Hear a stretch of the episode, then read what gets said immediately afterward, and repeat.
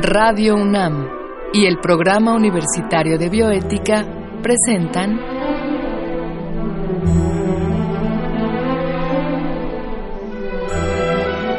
El Árbol de las Ideas. Arte, ciencia y filosofía para la vida.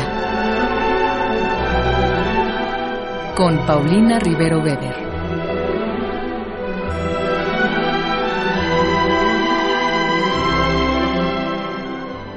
Saludamos a todos los radioescuchas. Yo soy Paulina Rivero Weber, directora del Programa Universitario de Bioética, y en esta ocasión vamos a hablar de experimentación con seres humanos, claro, desde el punto de vista de la bioética, y para ello contaremos con la presencia del doctor Germán Novoa Heckel. De manera previa a la presentación del doctor, vamos a escuchar la cápsula que el Programa Universitario de Bioética y Radio UNAM han preparado para ustedes.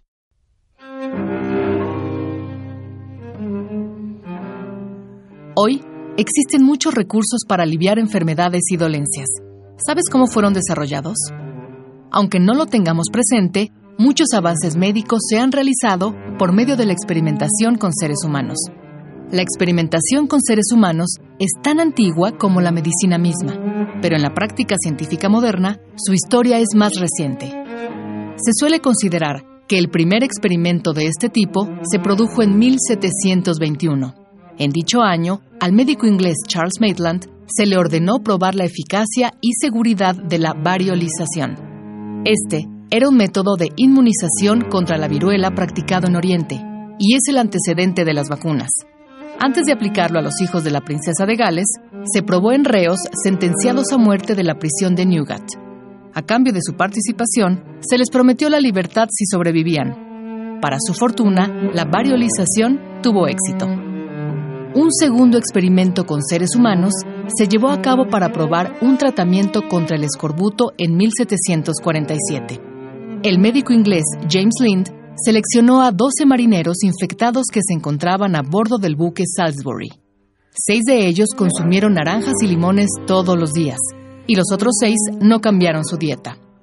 La salud de los marineros que consumieron cítricos mejoró visiblemente. Se considera que el experimento de Lind es el primer ensayo clínico en la historia de la medicina debido a que incluyó un grupo de control. Pese a su éxito, en estos primeros casos se ven ya los aspectos más oscuros de la experimentación con seres humanos. Ambos fueron aplicados en poblaciones vulnerables, que son personas que por su condición social y económica son más susceptibles de sufrir los perjuicios de la investigación. Entran en esta categoría enfermos mentales, niños, ancianos, prisioneros, soldados, enfermos terminales y poblaciones de países empobrecidos. Grandes horrores e injusticias se han cometido en nombre de la ciencia. El caso más conocido es el de la experimentación con judíos durante la Segunda Guerra Mundial. Con supuestos fines de investigación, médicos nazis sometieron a miles de prisioneros a presiones y temperaturas extremas, los expusieron a gases venenosos y los infectaron con distintas enfermedades. Un caso similar se presentó en 1956, cuando cientos de niños con discapacidad mental fueron inoculados con el virus de la hepatitis en Estados Unidos. Otro experimento inhumano se realizó durante 40 años, de 1932 a 1972. Este se llamó Estudio Tuskegee sobre sífilis no tratada en hombres negros. La mayoría de los reclutados eran pobres y analfabetos. Se les ofrecieron algunos beneficios, pero nunca se les informó debidamente sobre su enfermedad. El de Tuskegee ha sido el estudio observacional no curativo más largo de la historia. Para evitar que se repitan abusos como los anteriores, se han establecido códigos éticos y marcos jurídicos internacionales que buscan regular la experimentación en humanos, estableciendo las condiciones en que deben realizarse. El Código de Nuremberg exige que los sujetos de experimentación den un consentimiento informado, la Declaración de Helsinki enfatiza que el bienestar del participante debe estar siempre por encima del interés de la ciencia y la sociedad. El informe Belmont señala la importancia de garantizar principios bioéticos básicos como los de autonomía, beneficencia y justicia. Pese a la formulación de estos códigos, la experimentación en humanos sigue planteando muchas interrogantes. ¿Qué condiciones la justifican? ¿En qué consiste un consentimiento verdaderamente libre e informado? ¿Dicho consentimiento es suficiente o es preciso además que la investigación reporte un beneficio a los sujetos participantes? ¿Se debe permitir que las empresas farmacéuticas prueben medicamentos en poblaciones de países pobres para resolver necesidades de países ricos? ¿De qué modo se podría garantizar a los participantes el acceso gratuito a medicamentos o tratamientos luego de un ensayo clínico exitoso?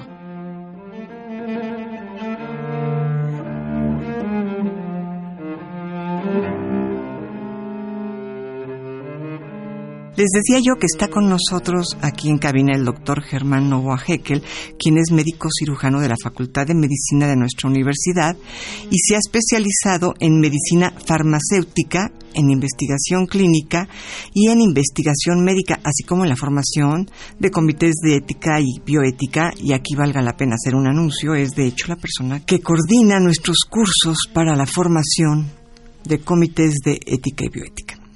El doctor Novoa fue también director médico en la industria farmacéutica por más de 30 años y es profesor en diversos programas de la UNAM y del Instituto Politécnico Nacional, autor de múltiples artículos y actualmente labora con nosotros en el programa universitario de bioética. Germán, gracias por estar con nosotros. Muchas gracias, Paulina, por la introducción.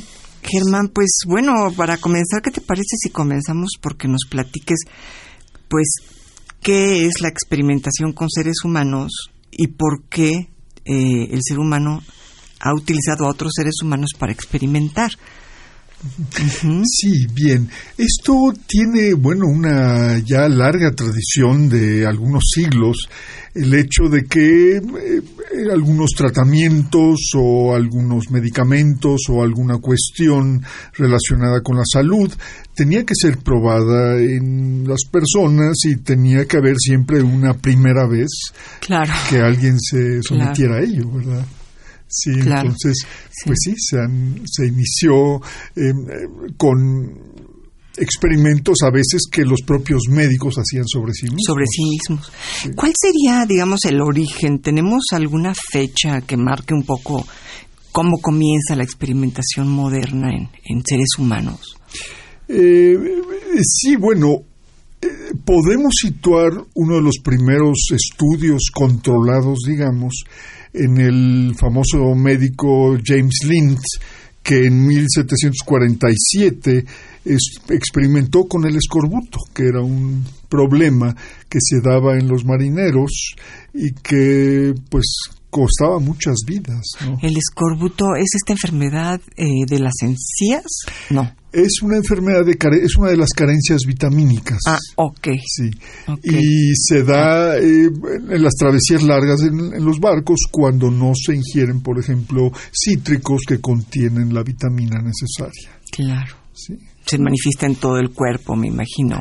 Eh, sí, se llaga la piel, eh, mm, las personas pueden morir desde luego a partir de este problema y era un problema con los en las largas travesías. ¿Y cómo fue este experimento, digamos, que es como el pionero en experimentación en seres humanos? Eh, sí, eh, él dividió a una tripulación de una embarcación en dos grupos y a un grupo le asignó o, o tres grupos uno de los grupos recibía estos cítricos que él sospechaba ya que tenían ese poder curativo y otros grupos eh, no les dio estos cítricos, entonces eh, justamente la vitamina C y estos cítricos entonces este, resolvieron el problema eh, justamente cuando hicieron la travesía, mientras que las personas que no recibieron los cítricos pues no no mostraron ninguna mejoría y pudo determinar que ese valor curativo estaba en los cítricos. Me imagino que de entrada no, no se lo adjudicó directamente a la vitamina C o... No, en ese entonces no se conocían estas propiedades. pero sí, se estableció pues que los cítricos ayudaban a evitar el escorbuto. Sí, en, un experimento pues bien eh, delimitado y trazado. Claro. Y hoy en día, Germán, ¿qué experimentos hacemos directamente en seres humanos? Este, hay, o seguimos haciendo más o menos los mismos que antes. ¿Cómo es esto? Platícanos. Sí, em, la experimentación hoy en día eh, mayormente se ha centrado en, en, lo que se ha llamado la investigación clínica, que se refiere a la investigación con medicamentos y la investigación concretamente con medicamentos nuevos. Eh, que en un momento dado requieren ser probados en humanos. Y aquí, eh, como en todo, igualmente hay una primera vez en humanos. Y esa primera vez, pues, tiene sus riesgos, claro. Claro. Ahora, bueno, hoy en día eh, cuando entramos a, un, a una investigación de este tipo tenemos que firmar un, acuerdo y esto, pero me imagino que la historia de la experimentación con seres humanos ha de tener eh, aspectos, digamos, negros, ¿no? Esto es mm, experimentación con personas en prisión, experimentación con personas de otras razas. ¿Cómo, cómo, que, digamos, cuéntanos de estos capítulos turbios de la historia de la, interpreta, de la experimentación con seres humanos?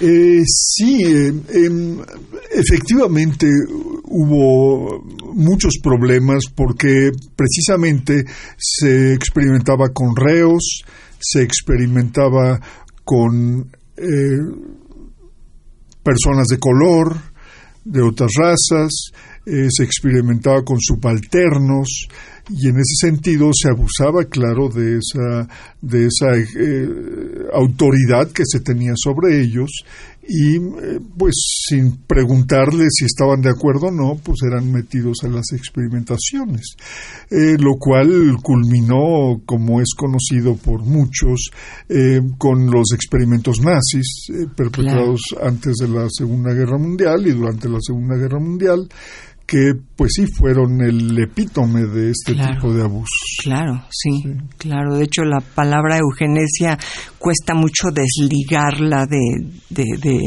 de todos los eh, investigaciones y experimentaciones de los nazis, aun cuando hoy en día la palabra alude a algo completamente diferente, pero marcó mucho la historia de la humanidad el, el momento nazi, ¿no?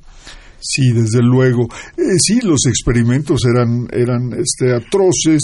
Eh, básicamente se experimentaba, claro, sobre cuestiones de guerra, es decir, eh, sobrevivencia en aguas frías y, cuestiones de, de, de salud de las tropas, todo esto era parte de ello, aunque también no es hablar mal de otros tampoco, pero eh, simultáneamente existían experimentaciones también en Japón, muy importantes igualmente, eh, y hechas con, con, población china, que en un momento dado también eh, fueron atrocidades este, enormes, que apenas salen ahora a colación, pero que pues sí sucedieron igual en esa, en esa cuestión de guerra y de cuestión de ascendencia sobre otros que no podían defenderse, claro.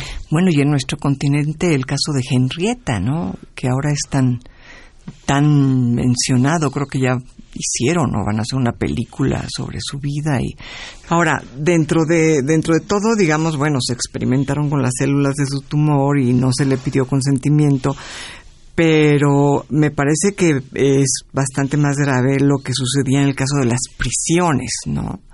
Quizá tú nos puedas platicar un poco de esto, ¿no? Eh, en las prisiones, eh, las experimentaciones con los presos. Exactamente. Eh, sí, esa parte también era siempre un hecho que estaba presente, por ejemplo, con los experimentos de, de Maitland y la inoculación de la viruela. Eh, pero otros experimentadores también, como Walter Reed y la fiebre amarilla. Eh, Walter Reed, que era un investigador médico que estuvo trabajando hacia principios del siglo XX, fines del XIX, experimentó justamente con personas que eh, tenían, estaban privadas por de, la, de, la, libertad y que en un momento dado podrían recibir su, su libertad en el caso de que eh, pues, decidieran participar y, tuvieran un éxito estas investigaciones. Entonces, había. Por lo cual quiere decir que no se murieran, ¿no? Eh, sí. O sea, si sobrevivían, ¿no? sí. En, el fondo, claro, también había siempre eso de que. Era un poco, si no te mueres, quedas libre y si te mueres, pues ya te moriste, ¿no? Correcto, sí, sí, exactamente, sí. Porque, pues claro, arriesgaban también frecuentemente las, las vidas en estas investigaciones y eso, pues siempre fue un un caso pues eh, de espada contra la pared, ¿no? Es decir, eh, si, no participo, estoy preso, si arriesgo mi vida, a lo mejor salgo libre, ¿no? Y a lo mejor me muero. ¿no? Ahora, pero bueno, en estos casos se les llegaba a avisar. Seguramente hubo casos en los que ni se les avisaba, ¿no? Este, pues los presos eran ahí, digamos, conjunto de personas, material humano para investigación, ¿no? Eh, sí, bueno, claro, la, la sociedad tenía tan eh, eh, hostigada a esta gente y, tan controlada, o sea, tan, bueno, tan estaba tan mal vista esta gente que pues cualquier cosa que hiciera con ellos a nadie le importaba. A nadie le importaba. Ahora, después de esta historia tan oscura, de esta historia de la investigación con seres humanos. ¿Cuál es la situación actual? Seguimos experimentando con seres humanos. Digamos, la gran diferencia es que lo usual es que te pregunten si quieres ser parte de un proyecto de investigación o todavía tenemos casos en los que esto no suceda. Eh, no, no, no que se sepa que exista eso, no lo creería yo realmente. Eh, cualquier investigación que vaya a tener algún viso de ser publicada o de ser eh, conocida a nivel internacional, eh, tendrá que cumplir con todos los requisitos que son múltiples y hay bibliotecas de libros relacionadas con la protección a los, a los sujetos de investigación hoy en día y a la experimentación ética, claro, y a la experimentación bien hecha que, que pues son múltiples los requisitos para ello.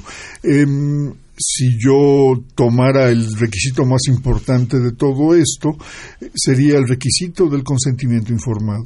Es decir, todo mundo tiene que saber qué se va a hacer con él, en qué forma se va a hacer todo ello, y tienen que ser informados de que pueden eh, rechazar o, salirse del experimento en el momento en que así lo decidan. Es decir, no hay ninguna, ninguna cortapisa a ello y estas personas que, deciden no, no seguir participando no tienen que dar ninguna explicación para ello tampoco. Ok. Ahora, Germán, tú, tú, tú has estado cerca de la industria farmacéutica por años, ¿no? Eh, yo veo un problema, que es, bueno, cuando la gente participa en un experimento para la creación de un fármaco y finalmente, bueno, las cosas resultan positivas, sale el fármaco esperado, buscado. En el momento en que la persona ya concluyó el experimento, esa persona se queda sin el fármaco, que de entrada suele ser tremendamente caro. ¿No? ¿Hay alguna ley o posibilidad de proteger a los que han pertenecido a un a una investigación con sus cuerpos, bajo su voluntad, pero que ya ha terminado la investigación y se han quedado dependiendo de un medicamento? Eh, sí, sí hay una previsión. De hecho, em, eh, hay el, el, tratamiento compassionate use, lo uso compasivo, en donde los pacientes pueden seguir recibiendo el medicamento a veces hasta el tiempo necesario para que el medicamento ya esté en el mercado que es generalmente uno o dos años después de algunas de estas investigaciones. Es decir, sí podrían recibirlo, pero no es eh, la práctica común, es, es un poco más bien excepcional que se den estos tratamientos así. Ah, pero fíjate, entonces la cosa es un poco más grave de lo que yo creía, porque yo te preguntaba por las gentes que, que una vez que el medicamento sale al mercado, pues no tienen el dinero para comprarlo. Si a estas personas se les diera gratuitamente, porque fueron parte del experimento, digamos. Pero tú me estás aclarando, esto del uso compasivo es previo, o sea, abarca entre que se acabó el experimento y entre que sale al mercado. O sea, hay haya un hueco de uno o dos años, por lo menos han de ser dos, en que el paciente se puede quedar sin el medicamento que podría salvarle la vida. Eh, eh, sí, a lo mejor no que le salve la vida, pero sí que lo mantenga en, buena condición. buena condición. Y eh, eh, sí, también es un hecho que estos medicamentos son carísimos, sobre todo cuando son nuevos, tienen un privilegio. En Estados Unidos no hay una regulación de precio y se ponen precios exorbitantes a muchos de estos medicamentos. Y son los, es el país, digamos, que marca los precios que van a llegar para el resto mundo, ¿no? Eh, sí, porque precisamente estas industrias tienen las filiales en, en, otros países y las filiales tienen que seguir la política de precios de la casa matriz y generalmente, pues sí, son exorbitantes. y, bueno, costos enormes. ¿Y no se ha llegado a proponer un trato diferente al paciente que, que interviene en la experimentación? No se ha eh, llegado a proponer, digamos, como ley, ¿no? ¿no? Ya no que sea un trato compasivo, sino que por ley se le pudiera cubrir por lo menos mientras sale al mercado y que luego pudiera tener un cierto descuento si su situación económica es precaria, que suele ser, ¿no? Lamentablemente, pues las personas que se siguen sometiendo a, experimentaciones, pues es porque no les queda de otra, ¿no? Eh, Sí, es decir, bueno, eh, entran en las experimentaciones porque son invitados a ellas y porque generalmente las personas piensan que hay un beneficio importante en participar. Eh, sí hay beneficios, no necesariamente es un beneficio como el que esperan, porque frecuentemente la esperanza es muy alta de que van a curar o van a resolver su problema. Eh, pero... Igual te toca placebo y... sí, sí. Eh, también, claro, eh, el placebo también ha sido restringido mucho, pero sí, efectivamente, pues estas experimentaciones, pues sí, entran las personas, eh, pues en esa, en, esa esperanza de, de, resolución y sí, este, a lo mejor, este, esto está por debajo de sus expectativas. Claro. ¿Y ha llegado a proponerse alguna ley para proteger un poco más al, al enfermo que acepta entrar a un eh, sí, desde luego hay muchísimas regulaciones. Eh, eh por ejemplo, es una de ellas. SIOMS incluso llegó tan lejos, eh, que es el, el, Consejo de Asociaciones Médicas Mundiales, llegó tan lejos como escribir acerca de la investigación en países en vías de desarrollo o, menos desarrollados, como se llama ahora, en, en, el sentido de que se busca proteger también del abuso de estas investigaciones en los países eh, menos desarrollados. CIOMS son las siglas de algo, me imagino, ¿verdad? CIOMS, Council of International Organizations of Medical.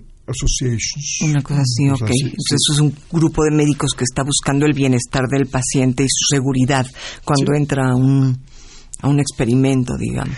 Sí, y desde, bueno, desde el código de Nuremberg, que fue originalmente después de la Segunda Guerra, pero luego Helsinki también eh, protegió muchísimo a los pacientes y eh, regulaciones más, más recientes también han, han propugnado porque se continúe dando, por ejemplo, el medicamento en las, después de las investigaciones, lo cual conlleva una gran cantidad de requisitos, por eso no es tan fácil.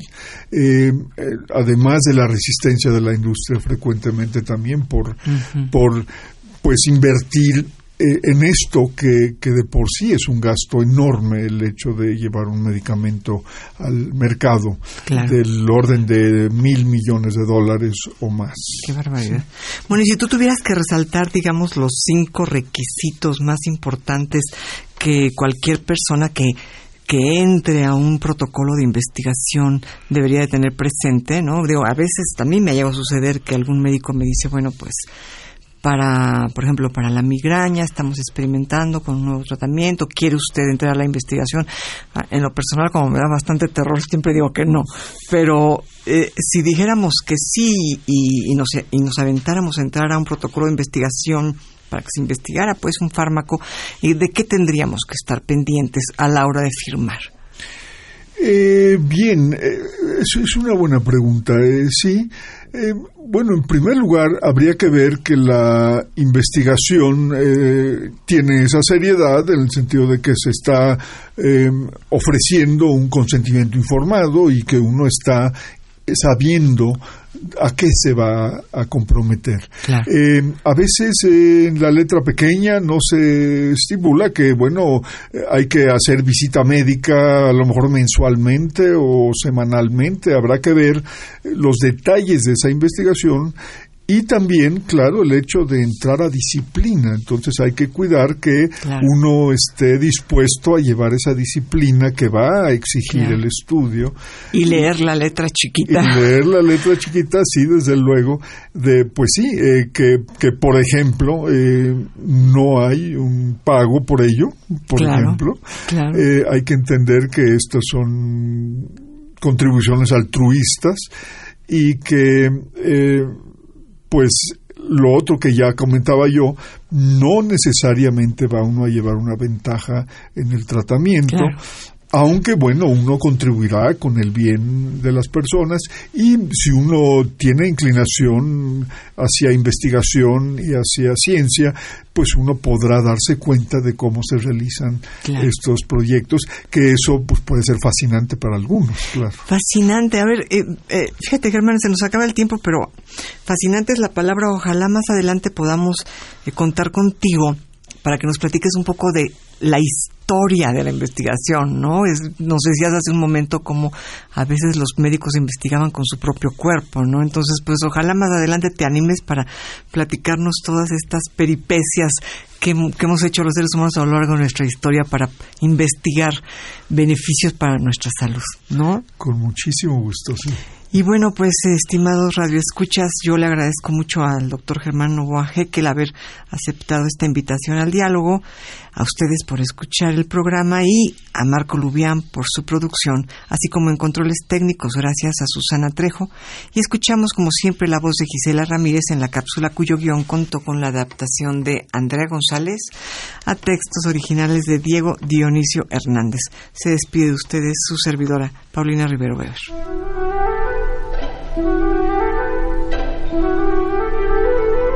Radio UNAM y el Programa Universitario de Bioética presentaron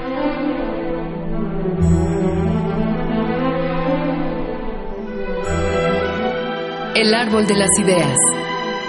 Arte, ciencia y filosofía para la vida. Con Paulina Rivero Weber.